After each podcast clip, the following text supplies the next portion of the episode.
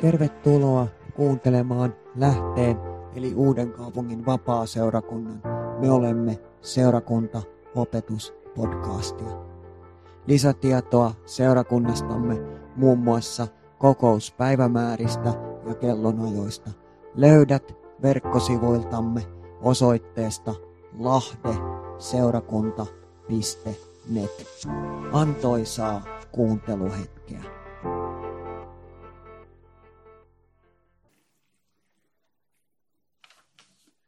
On yksi nimi. Myös meidän siellä ilon takana on Jeesus ja hän on meille se ilon niin kuin tavallaan hankkinut Kolkatalla aika lailla kohtalokkaalla tavalla. Joutui menettämään henkensä, että meillä olisi ilo. Ilo siitä, että ollaan pelastuneita ja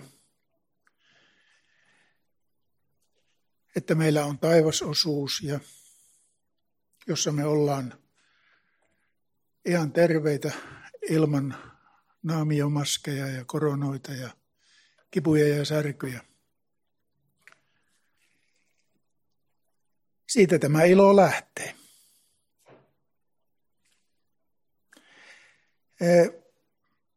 Millaista tämä ilo sitten tulisi olla? Meillä on erilaista, mitä Jumala tuo. Ja nyt mä ja yhden ilon niin kuin haluan tuoda ihan aluksi, sitten mennään paljon paljon syvemmälle tuolla.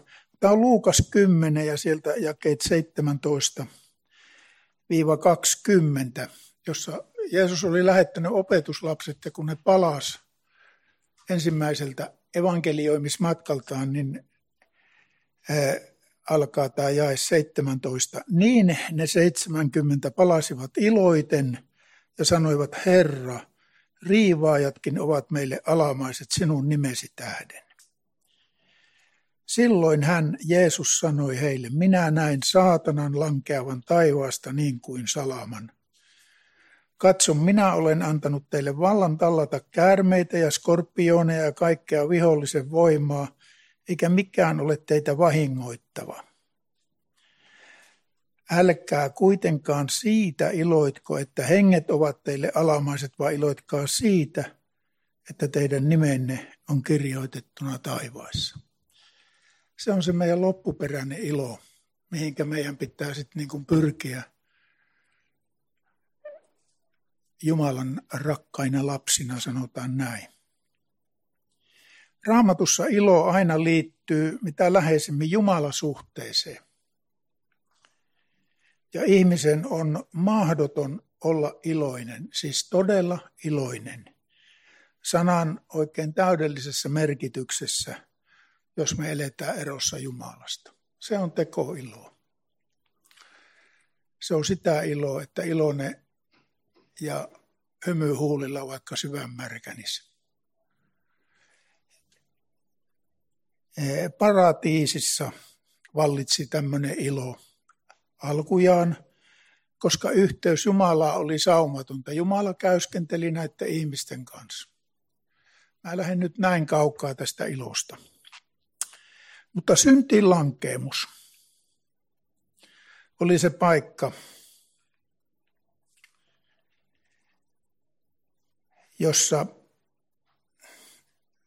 meiltä tavallaan riistettiin ilo, mutta kuitenkin Jumala toi ilon tavallaan ehdollisena meille.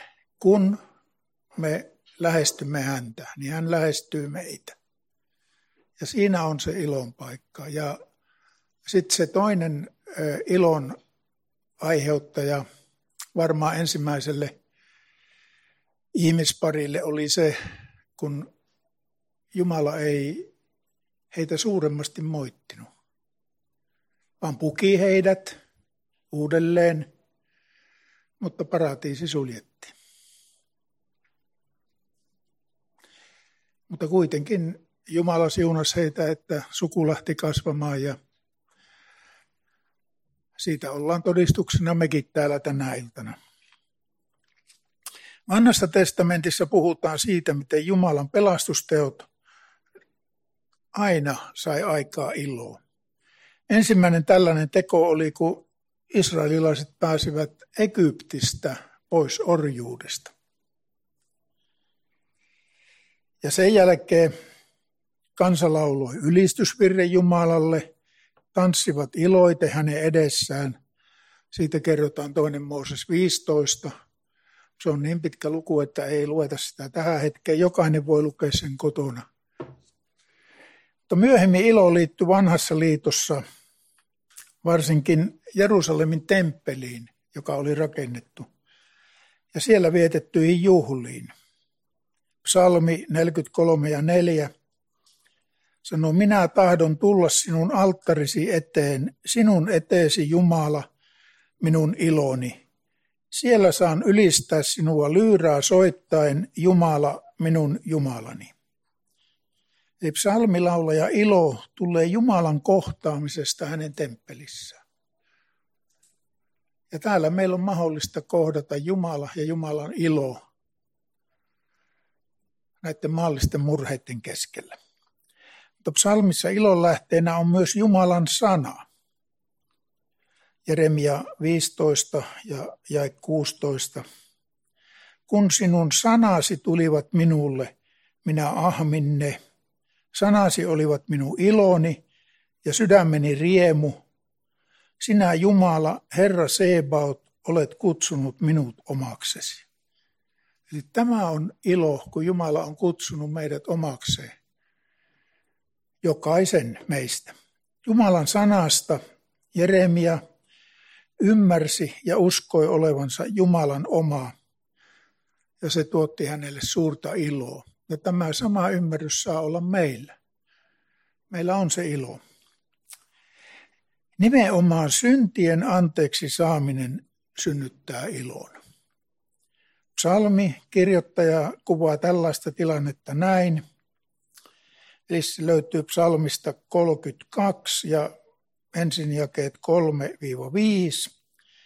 Niin kauan kuin minä vaikenin synnistäni, ruumiini riutui ja kuihtui. Päivät päästään minä huusin tuskissani, minun elämänvoimani haihtui. Mutta sitten syntien tunnustamisen ja anteeksi saamisen jälkeen psalmin kirjoittaja kirjoittaa jakeessa 11. Sinä annoit anteeksi pahat tekoni, otit pois syntieni taakan. Iloitkaa ja riemuitkaa Herrassa, te vanhurskaat. Eli meillä on lupa iloita. Jumala on ottanut pois meiltä synnin. Se on sovitettu kolkataan keskimmäisellä ristillä, kun tässä niin kuin sanotaanko vanhan testamentin jälkeisessä ajassa. Me eletään uutta testamenttia, ilmestyskirja on vielä, onko vielä oikein aloittamattakin meidän elämäntaipaleella. Kuka ties. Mutta vanhassa testamentissa iloitaan myös tulevasta Messiasta, eli Jeesuksesta Kristuksesta. Jesaja 9 ja jakeet 2 ja 5. Sinä teet runsaaksi riemun, annat suuren ilon, sillä lapsi on syntynyt meille, poika on annettu meille. Ja samoin Malakia sitten profeetoista viimeisenä, Malakia 2 ja 20, onko se 3 ja 20 taitaa olla paremminkin, mutta teille, jotka minun nimeäni pelkäätte, on koittava vanhurskauden aurinko ja parantuminen sen siipien alla – ja te käytte ulos ja hypitte kuin syöttövasikat, joka niin kuin kuvaa suurta, suurta iloa. Tulossa on siis samankaltainen Jumalan pelastustyö kuin Egyptin orjuudesta vapautuminen. Egypti vertauskuva maailmasta ja meille Kolkatan työ on irrottautumista maailmasta, sieltä meidät on pelastettu ja noukittu kun Jeesus sitten syntyi, niin enkeli julisti Jesajan tavoin. Sitten on tämä kuuluisa joulupsalmi Luukas 2 ja sitten jakeet 10 ja 11 minä olen vaan ottanut. Minä ilmoitan teille suuren ilon, joka on tuleva kaikelle kansalle. Teille on tänä päivänä syntynyt vapahtaja, joka on Kristus, Herra Daavidin kaupungissa. Ja näin täyttyi tämä vanhan testamentin ennustus, tämä Jesaja 9 ja, ja 5. Ja sitten lähdetään. Jeesus opetti opetuslapsilleen, että jos he pysyisivät hänessä, Kristuksessa voidellussa, silloin heillä olisi hänen ilonsa sydämessään ja ilonsa tulisi täydelliseksi. Se on, löytyy Johannes 15 ja jäi 11. Täydellinen puhdas ilo edellyttää siis elämistä Kristuksen Jeesuksen yhteydessä, hänessä. Hän, hänessä, joka on ilo. Vain Kristuksen ilo, se on niin kuin sitä täyttä iloa. Ja se meillä on varmasti kerran taivaassa. Tämä kaikki muu ilo, mitä me täällä ilotaan, niin se on vajavaista. Hesekiel 8 ja 10, no älkää olko murheelliset, sillä ilo Herrassa on teidän väkevyytenne. Eli meidän pitää Herrassa, Kristuksessa, Jumalassa, tämä ilo elää niin, että saadaan tämä ilon kautta väkevyys, voima omaa elämää. Mutta sitten Jeesuksen kuolema on suuri suru opetuslapsille. Mutta kun Jeesus ilmestyi heille ylösnousemuksensa jälkeen, niin he olivat iloissaan ja ihmeissään. Näin sanoo Luukas 24 ja 41 muun muassa. Kristuksen sovitustyö ja hänen ylösnousemuksensa ovat ihmisen syvimmän ja kestävimmän ilon lähde – koska ne takaa meille syntiä anteeksi antamuksen ja ihan kaikki se elämän. Tässä tulee nyt vähän toistoa, mutta tämä niin kulminoituu siihen Kolkatan sovitustyöhön tämä koko meidän ilo täällä.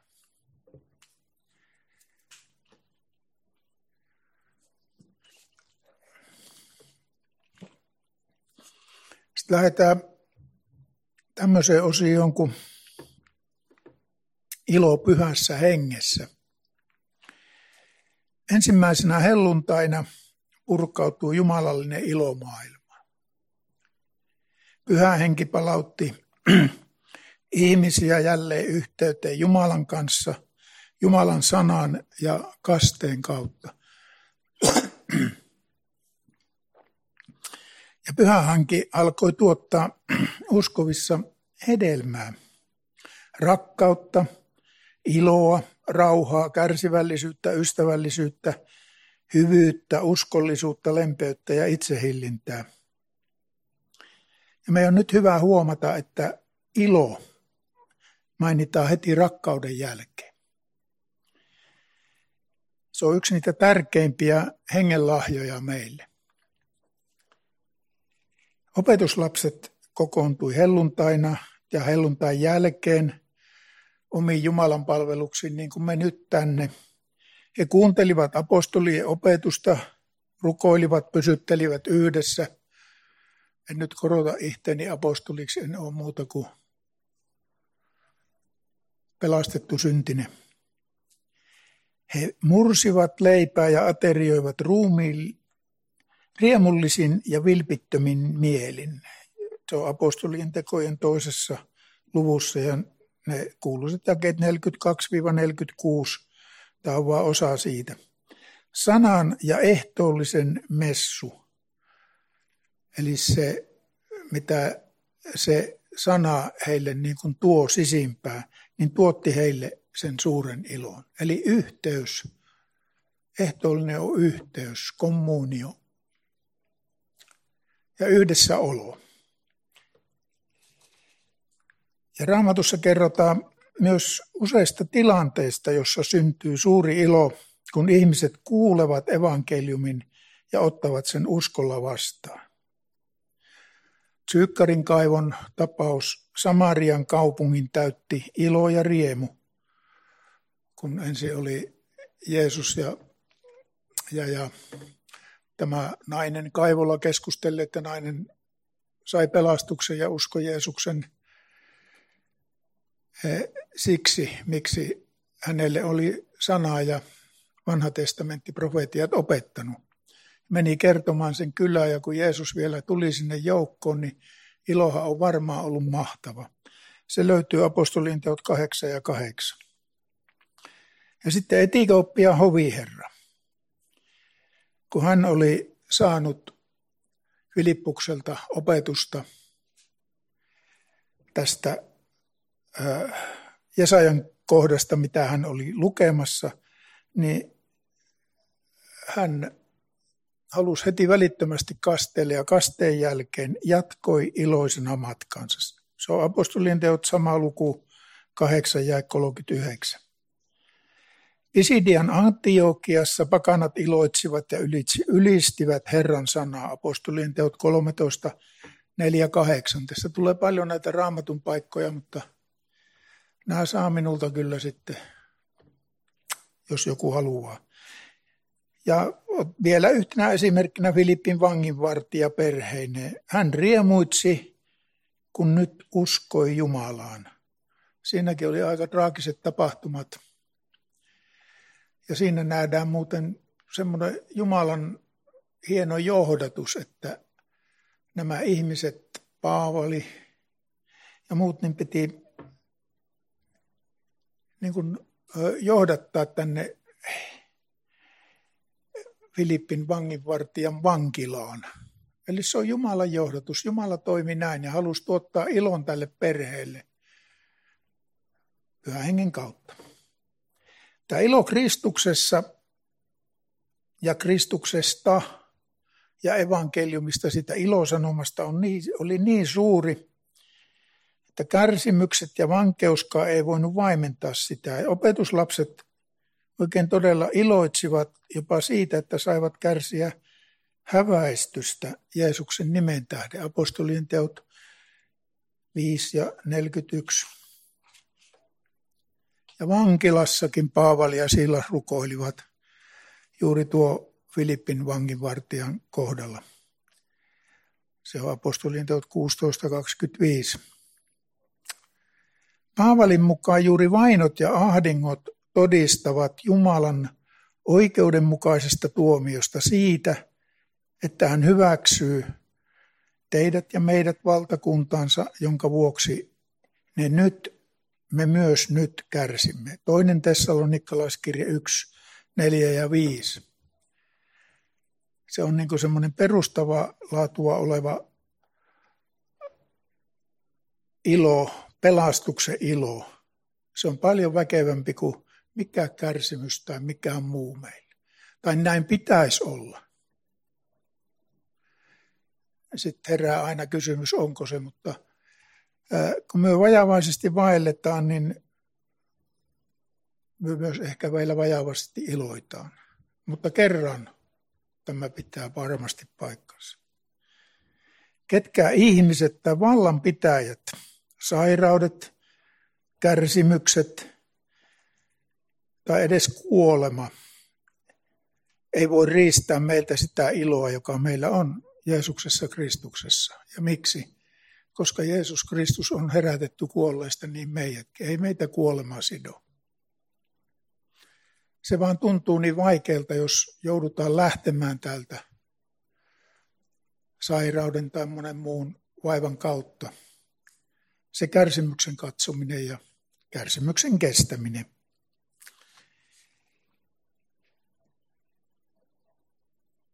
Tämä ilo alkaa meillä täällä jo maan päällä. Tämän julistetun evankeliumin kautta ja se jatkuu iankaikkisesti. Ja vanhassa testamentissa luvataan Herra omille iankaikkinen ilo. Ja saaja 61.7. Kun Karitsa häät sitten alkaa seurakuntamorsiamen kanssa, niin silloin kehotetaan Tämä löytyy ilmestyskirjasta 19 jakeet 6 ja 7. Hallelujaa, Herra, meidän Jumalamme, kaikki valtias, on ottanut kuninkuuden, iloitkaamme ja riemuitkaamme, Antakaamme hänelle kunnia, nyt on tullut karitsan häiden aika. Eli täydellinen ilo alkaa. Hänen yhteytensä pääseminen, se merkitsee osallisuutta tähän jatkuvaan iloon. Ja mikä kaikkein parasta, se ei koskaan pääty. Siis on todellakin mahdollista meille elää elämää, joka on täynnä iloa kaikissa olosuhteissa. Raamattu lupaa sen, mutta meidän on vaan vaikea lähteä siihen aina mukaan. Tunteet tulee ja menee, mutta ilo on enemmän kuin vain tunne. Ja sen pitäisi olla aina meillä pohjimmaisena. Ilo on varmuutta, joka seuraa siitä, että teemme valintoja, jotka miellyttävät Jumalaa.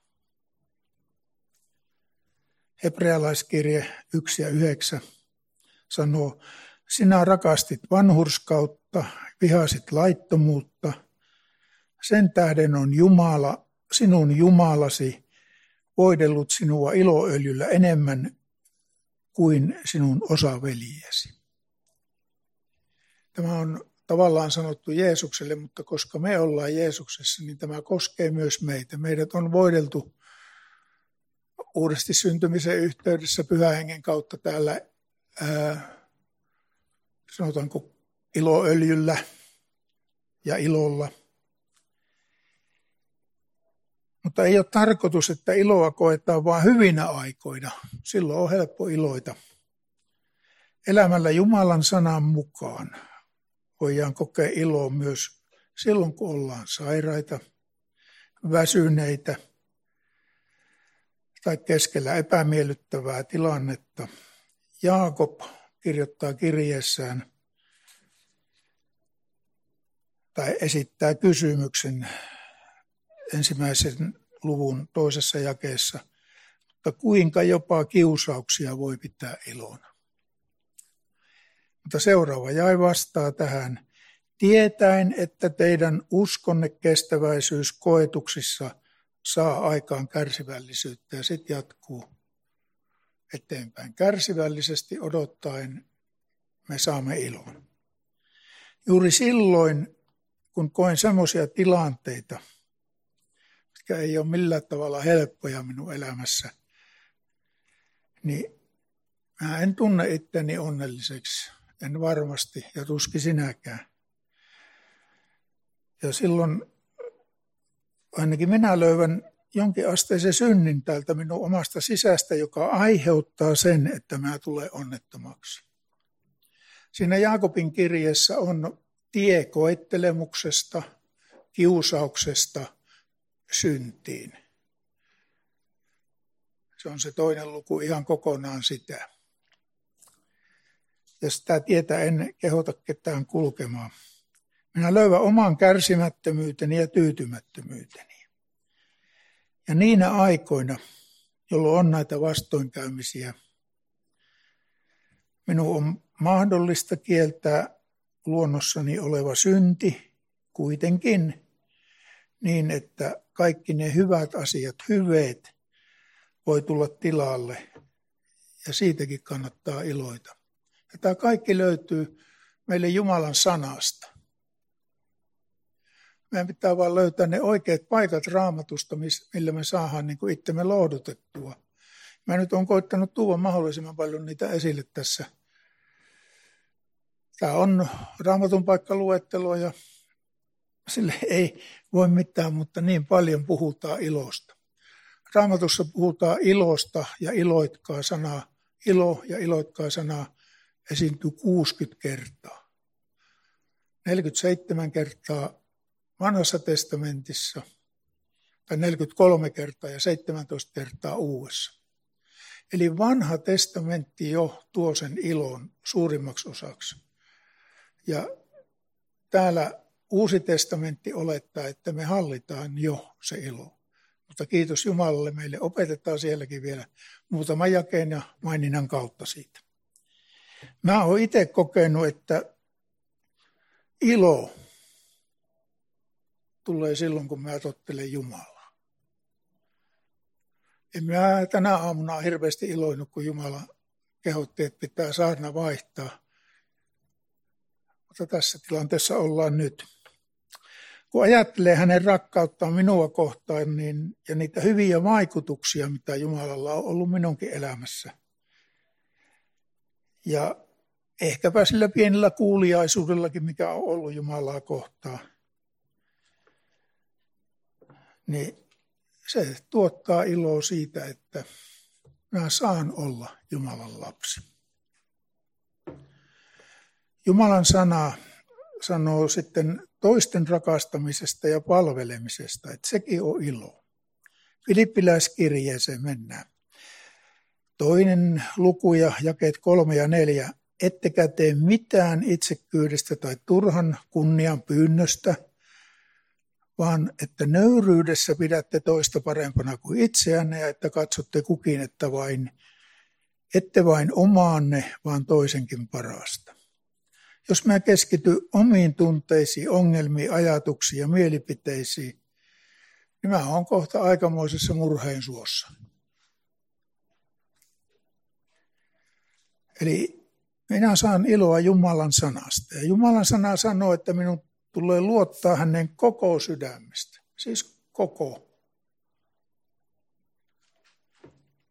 On ilo etsiä Jumalan johdatusta, luottaa siihen ja siihen, että hän huolehtii minusta, johdattaa elämää oman tahtonsa mukaan. Minun olisi paljon parempi ja helpompi seurata omia tunteita ja niitä inhimillisiä taipumuksia, mitä minulla on. Joskus se vaatii todella sitä työtä olla iloinen tilanne ja olosuhteet sanoo ihan kokonaan muuta. Mutta kuitenkin, kun on Jumalan lapsia, on Kristuksessa, niin minussa on se perusilo. Mihinkä se sitten katoo, kun tulee, lasken itteni siihen tilaan, että lähden seuraamaan semmoisia ajatuksia, jotka vie minut, sanotaanko, syviin syövereihin. Mutta nyt minun pitää tehdä valinta ja meidän kaikkien. Pitää rukoilla apua, olla kuulijainen Jumalan sanaa kohtaan. Ja mitä Jumalan sana sanoo? Jumalan sana sanoo, että minun tulee heittää kaikki murheeni hänen päälle. Siis kaikki murheet pois ilon, että ilo alta pääsee näkyviin. Rukousten kautta ja rukouksessa meidän on helpompi tuoda nämä ajatukset Jumalalle, kun ruveta jatkuvasti taistelemaan vastaan. Sillä me tiedämme, että kaikki koetukset, joita kohtaamme, niin ne koetukset on kuitenkin meidän parhaaksi. Roomalaiskirja 5, jakeet 3-4 edelleen semmoista kärsivällisyyttä vaativa ja on monta kertaa joutunut näiden jakeiden ääreen pysähtymään ja sanomaan Herralle, että ei minusta ole. Sillä me tiedämme, että ahdistus saa aikaan kärsivällisyyttä, kärsivällisyys koettelemuksen kestämistä ja koettelemuksen kestäminen toivo. Iloitseminen on helppoa silloin, kun murehtiminen, epäily ja maalliset murheet on poissa. Ja se on tulosta kuuliaisuudesta Jumalan sanaa kohtaan. Ne on, Jumalan sanat on totiset ja täysin ja kokonansa totta ja tarkoitettu meidän parhaaksi. Ja tuosta kuuliaisuudesta ja Jumalan sanakohta ja siitä, että valitsee tehdä oikein, kun ollaan valintatilanteiden edessä. Se on palkka niille, jotka tekevät Jumalan tahdon. Ja sama voimme nähdä Jeesuksen elämästä. Jeesus toteutti täysin Jumalan tahdon. Ilo on sitä, että kaipaa asioita, joilla on niin sanotusti iankaikkisuusarvo sen sijaan, että tavoiteltaisiin rahaa, materiaa, kunniaa, jopa ihanteellista avioliittoa ja hyvää työuraa. Kyllä ne on hyviä asioita, ne ei ole pysyviä iloja kuitenkaan. Pysyvä ilo on taivaassa kerran ainakin. Jokainen valinta palvella Jumalaa on askel pois synnistä ja raskaista ajatuksista ja askel lähemmäs jatkuvasti lisääntyvää iloa.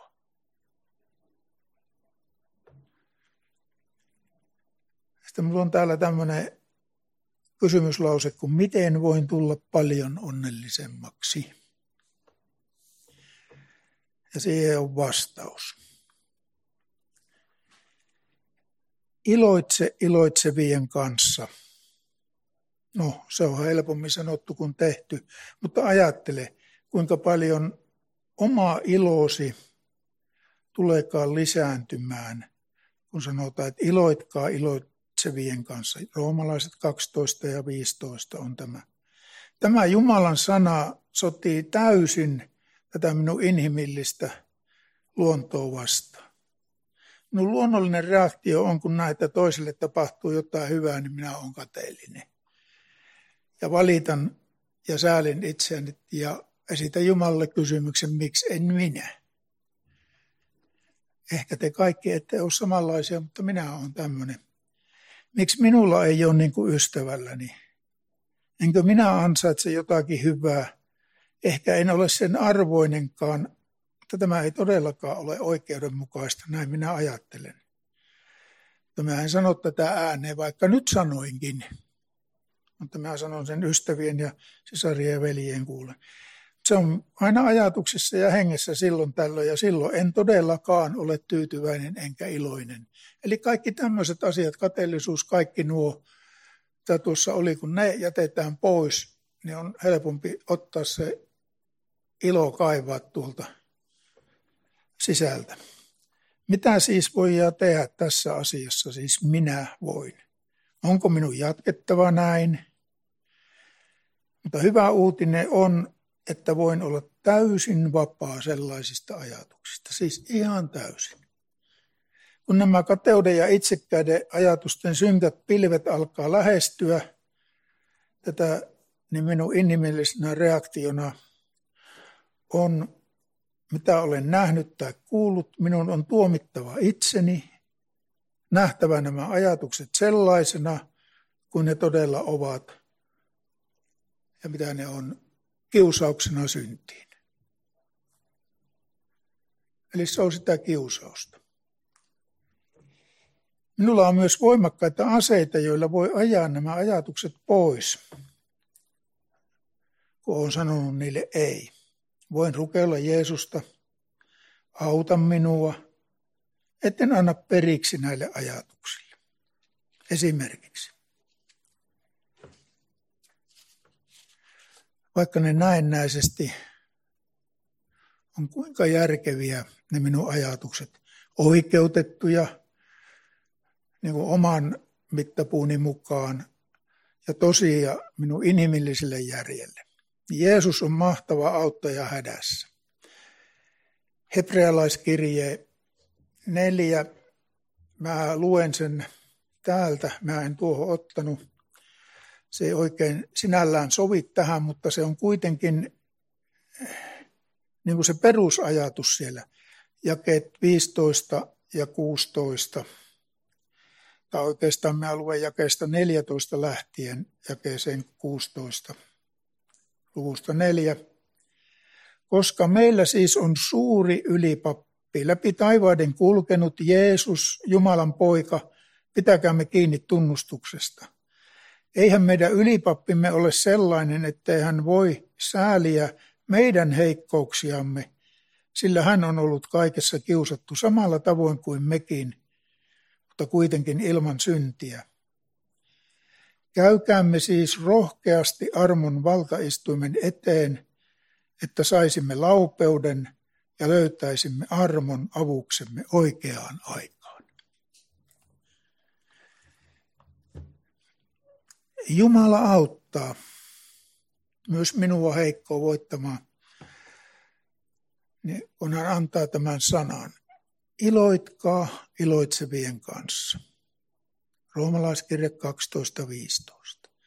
Rakkaus ei kadehdi.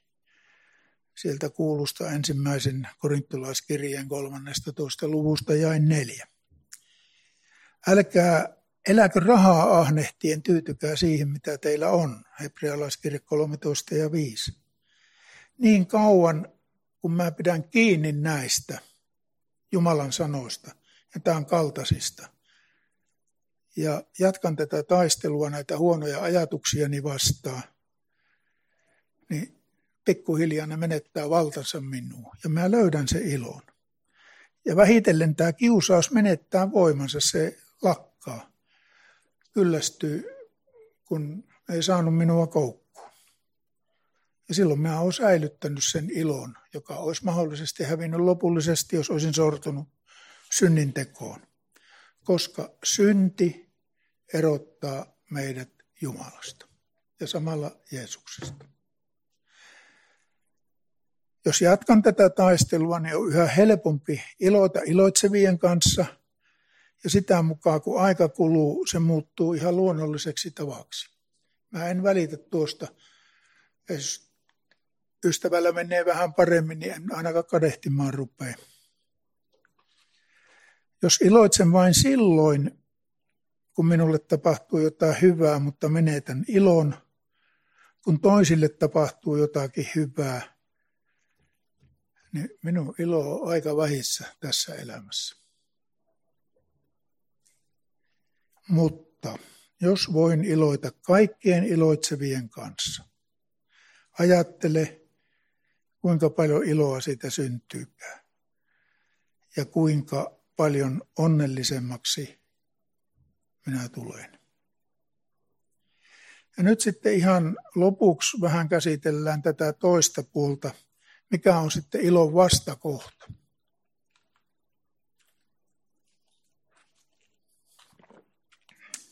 Tähän kysymykseen monet luultavasti vastaavat. En mä tiedä, miten monet teistä, että se on suru. Onko näin? Mutta kun avataan raamattu, ensimmäinen Pietarin kirje ja ensimmäinen luku ja jäi kuusi, niin sieltä luetaan näin. Siksi te riemuitsette, vaikka nyt jouduttekin jonkin aikaa kärsimään monenlaisissa koettelemuksissa. Tästä näemme, että ihminen voi kokea samaan aikaisesti surua ja iloa. Suru itsessään ei tarvitse poistaa meidän iloa. Mutta on kaksi asiaa, joita ei voi kokea samaan aikaisesti, ja ne on ilo ja synti. Niin pian kuin synti tulee tänne minun sisimpään ja ottaa vallan minun mielestä ja mielealueesta, niin ilo on pois. Ja saadakseni ilon takaisin minun pitää päästä synnistä eroon, eli puhdistua, mennä kolkatan keskimmäisen ristin juurelle ja tunnustaa jälleen, jälleen kerran, että tuli tehtyä mukaan. Sanalasku 28 ja 13 sanoo, joka rikkomuksensa eli synnin salaa ei menesty, joka ne tunnustaa ja hylkää, saa armon. Siispä ilon vastakohta ei ole suru, vaan sen vastakohta on synti. Ja mitä enemmän minä tulen puhdistetuksi tästä synnistä ja synnin saastasta – ja omalle itselleni elämisestä, niin sitä syvemmäksi ja järkkymättömäksi tulee tämä minun elämäilo. Jeesuksesta sanottiin, että hän rakasti oikeutta ja vihasi vääryyttä. Hebrealaiskirja 1.9 sanoo sen. Sen tähden Jumala, sinun Jumalasi on voidellut sinua riemun öljyllä, eli sillä iloöljyllä, sinut ei kumppaneitasi. Tämä on semmoinen vanha käännös sisäinen selkeä ero oikean ja väärän välillä omissa valinnoissa ja ehkäpä myös sinun valinnoissa on siinä, miten minä, mitä minä asetan elämässä etusijalle. onko se, joka sitä, joka tuottaa järkkymätöntä elämäiloa. Ajattele, että voi elää tässä pahassa maailmassa omistaen syvän ja järkkymättömän rauhan, joka saa aikaan sen, että voin olla sataprosenttisen tyytyväinen ja sovitettu elämäolosuhteissani kanssa ihmisten ja kaiken kohtaamani kanssa, koska ensimmäinen, kuten niin kuin ensimmäinen Timoteuskirja 3.9 kehoittaa minua kantamaan uskon salaisuutta ja puhdasta omaa tuntoa. Ei ihme, että evankeliumia kutsutaan hyväksi sanomaksi. Hebrealaiskirjan 4.2. Sillä hyvää sanoma on julistettu meille, niin kuin heillekin, mutta heidän kuulemansa sana ei heitä hyödyttänyt, koska se ei uskossa sulautunut niihin, jotka kuulivat sen. Mä tähän kohtaan sanotaan aamen. Mä nyt melkein epäilen, että enempää jaksa enää kuunnella näitä raamatun paikkoja. Mutta ilo on paljon paljon muuta, mitä tässä. Tämä oli vain semmoinen pikapäinen raapasu siihen. En käynyt niitä 60 raamatun paikkaa läpi. Enkä varmaan tule koskaan käymäänkään, ainakaan näin kokoustilanteessa. Mutta ne löytyy kyllä. Ne on Jumalan sanassa ja silloin kun tuntuu murheen murtaminen, niin kun tämä murhe rupeaa murtamaan minua tuonne maankoloon, kallionrakoon, mihin tahansa, niin on hyvä mennä sana äärelle. Ottaa Jumalan sanaa käteen. Psalmissa 119 sanotaan, että Jumalan sana on minun jalkaini lamppu. Se valaisee sen tien.